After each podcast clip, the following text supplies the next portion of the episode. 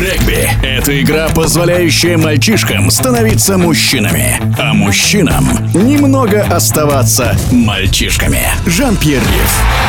Все об игре брутальных джентльменов в программе «Точная реализация».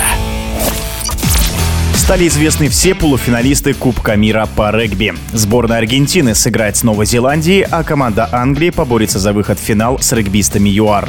О наиболее ярких матчах четвертьфиналов и не только руководитель пресс-службы Федерации регби России Антон Хализов.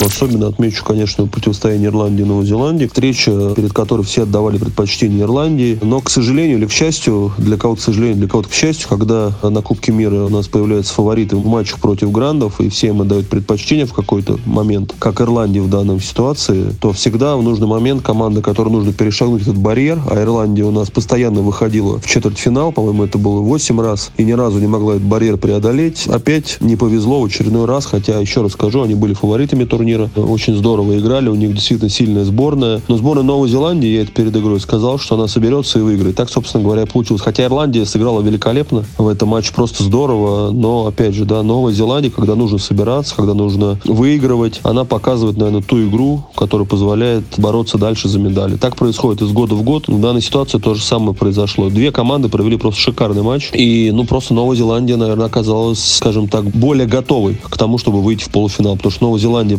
постоянно выходит в полуфинал, финал. У них психологически было преимущество. В Ирландии был барьер, потому что они ни разу за все участие в Кубках мира не проходили стадию четвертьфинала. Они постоянно туда выходили, но из раза в раз они проигрывали. Психология на стороне сборной Новой Зеландии. Они выиграли, они дотерпели, они сделали меньше ошибок. Хотя матч-то был шикарный. Я считаю, что это лучший матч был на Кубке мира. Наверное, та же самая ситуация в игре Уэльс-Аргентина. Все отдавали предпочтение Уэльсу. Опять же, не все, большинство специалистов. Но Аргентина просто каким-то невообразимым образом, проигрывая первой половине, в отличие от Новой Зеландии, да, которая постоянно вела в счете, во втором тайме собралась и переиграла играла Уэльс, опять же, наверное, больше терпения было, больше желания, меньше ошибок, да, больше реализации моментов. Тоже две команды, которые были достойны выхода в финал, но Аргентина перетерпела, скажем так, в этой ситуации. Матч ЮАРа Франция. Очень обидно за Францию, если честно. Франция должна была играть в полуфинале. Франция великолепно смотрелась на групповом этапе. Но я это уже не раз говорил. Отвратительное судейство на Кубке мира просто безобразное. Один из немногих, скажем так, матчей, где судейство было идеальным, это встреча как раз Ирландия-Новая Зеландии, где судьи не мешали играть командам. В игре с ЮАР Франс судьи, на мой взгляд, совершили ошибки, которые повлияли на результат. Создается впечатление, что судьи перед Кубком мира собрали, сказали, вот есть правила, которые в регламентах, в уставах, вы от них отходите, от этих правил, и судите, как вам захочется. Вот у меня такое впечатление, что судьи судят, как им захочется, потому что очевидные нарушения они не видят или не судят, не знаю, как сказать. Они отходят от правил, которые существуют в мировом регби. И в этом матче судьи совершили ошибки, которые повлияли на исход матча, которые вывели Южную Африку. Что касается полуфиналов, ну, мы можем прогнозировать, но, опять же, на примере четвертьфиналов мы видим, что прогнозировать можно, фаворитов выделять тоже можно, но в регби на Кубке мира происходит абсолютно не так, как прогнозируют специалисты и болельщики. Аргентина, Новая Зеландия, я все-таки отдам предпочтение Новой Зеландии. Здесь будет шикарная рубка, здесь будет, наверное, один из лучших матчей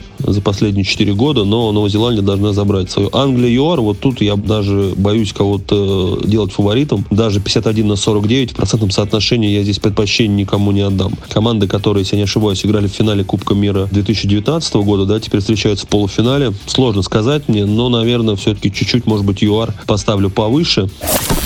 В эфире был руководитель пресс-службы Федерации регби России Антон Хализов.